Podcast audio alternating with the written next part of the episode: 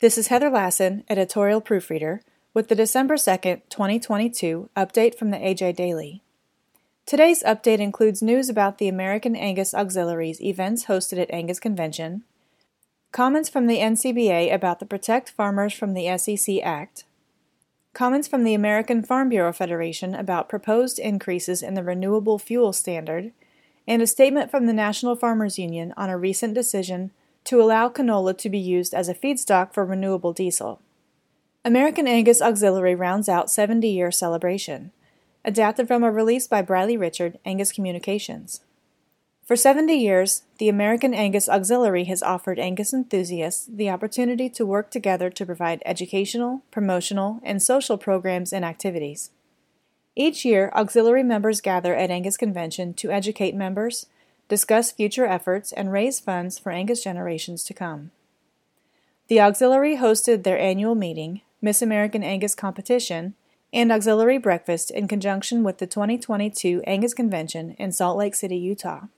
Deanna Hofing, Auxiliary 2021 2022 President, says Angus Convention is a great way for the auxiliary directors, committee chairs, past presidents, and membership to gather annually to look back at our year of progress.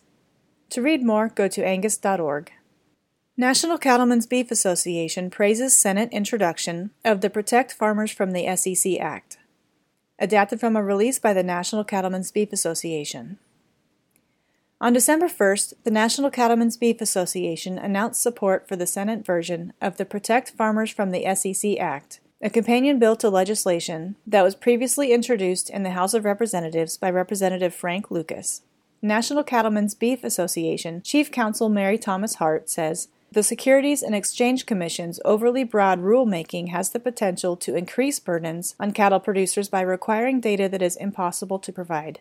NCBA is proud to support the Protect Farmers from the SEC Act because it ensures that federal regulators do not overstep their jurisdiction and it protects cattle producers from additional government red tape. We thank Senators Boozman and Braun for their focus on this issue. For more information, visit ncba.org. American Farm Bureau Federation welcomes increases in renewable fuel standard, adapted from a release by the American Farm Bureau Federation.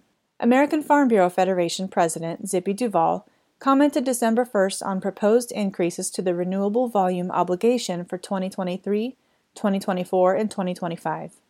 Duvall said, AFBF applauds EPA's proposed increases in renewable volumes under the Renewable Fuel Standard. Long term stability and a clear indication of obligations for the next three years are welcomed along with the potential of additional producers participating under the RFS. Renewable fuels have been a tremendous success story for the country and our rural economy. The RFS has reduced America's dependence on foreign crude oil, reduced greenhouse gas emissions, increased farm income, and provided good paying jobs in rural America. We look forward to thoroughly reviewing EPA's proposal. To read more, go to fb.org. National Farmers Union Statement on Canola Pathway for Renewable Diesel adapted from a release by Ross Hedervig, National Farmers Union. On December 1st, the EPA issued a decision to allow canola to be used as a feedstock for renewable diesel, which National Farmers Union has advocated for. National Farmers Union President Rob Larew says, This administration gets it. Biofuels are good for the environment, good for the farmer's bottom line, and reduce costs at the pump for consumers. This announcement provides additional market opportunities and much needed regulatory certainty for our farmers.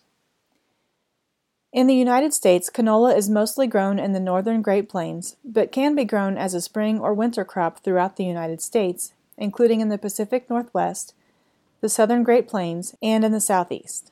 For more information, visit nfu.org. The AJ Daily is compiled by Paige Nelson, field editor for the Angus Journal. For more Angus news, visit angusjournal.net.